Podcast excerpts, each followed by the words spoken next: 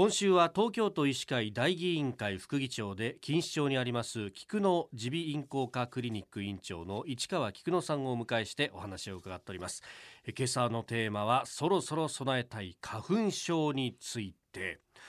あの今年ってどんな予想なんですか？7月がすごく雨が多かったじゃないですか、はい。それで8月がガッと暑かったので花粉を飛ばす杉の雄花がええダメージ受けちゃってて少ないとされてます。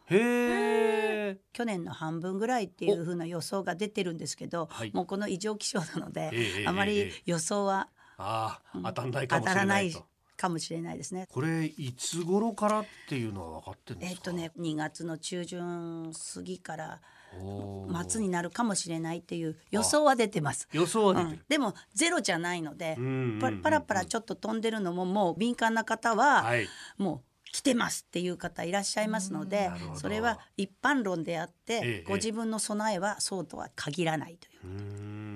症状に合わせて体調に合わせて違いますのでね。あの昔は花粉症って都会の病気だみたいなのがありましたけど今ってなんか傾向とかあるんですか？今は花粉を飛ばす樹齢の木が多いとされていて、はい。だからずっと飛ぶのとあと今有名なのは杉ですが、はい。あとヒノキとか、イネ科とか秋に飛んでくるとか、はい。そういうので多様性の花粉症があるんですよね。だからうん。本当にご不幸な方はええずっと花粉症にやられて一年中花粉のお薬飲んでなくちゃいけないっていう方もいらっしゃいます。多様化してますね。でもう花粉の量が杉の花粉なんか多いので、はい。子供の低年齢化していて幼稚園ぐらいからもう目しうるうるさせてるかわいそうなお子さんもいますね。これ花粉症ってどうなんですか？そもそも治るもんなんですか？あのね、治るって病気が治るっていう言葉で言ったら、ええええ治らないと思った方がいいです。体質に近いので。ああそっか。体ですね。質にただ治ったかのようにコントロールするということは可能です。それは個人個人一人一人治療法は違いますけど、ええええあのええ花粉症なのってわからないくらいはい。コントロールすることは可能です。ほね、あの最近ではなんか市販薬でこう症状を抑えようという方も多いかなと思うんですけどそれってどうなんですか市販薬を試されて、うん。あ自分で満足してこれで大丈夫って思う方はそれでよろしいかと思いますけど、ただもっと強い薬が必要な方もいらっしゃるのであんまり満足できなかったら耳鼻科の方へ行ってお花の中を見てもらって自分の生活のサイクルを話して体調を話してえお薬をもらう。効きが悪かったら変えてもらう。うん。それから2つお薬を飲むとかあいろいろなやり方があるので、はい。それをしっかりとしたねご自分のアドヒアランスを持って、えー耳鼻科医に根気よく相談されて自分のスタイルを決めた方がいいと思います。花粉症の時期によってもお薬変える方もいらっしゃいますので。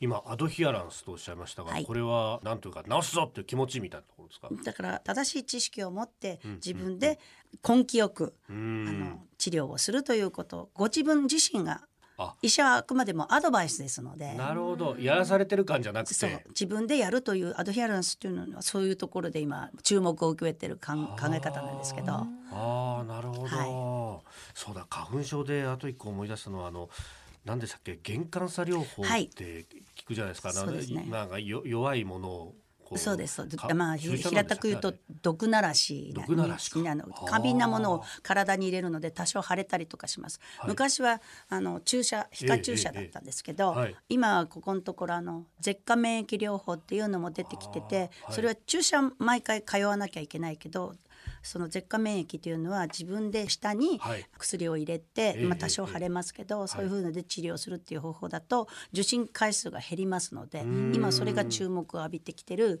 治療法ですね。はあ。それでコントロールが可そうですね。能になってる、医学的には根本的治療ということ、あそうなんですね。そうですね。やっぱこうどんどん治療法だったりとかっていうのも更新されていくから昔の感覚だとダメですね。そうですね。ご自分で自分の症状をしっかり知って耳鼻科医に相談して自分に合った一人一人違いますので、合ったお薬を相談された方がいいと思います。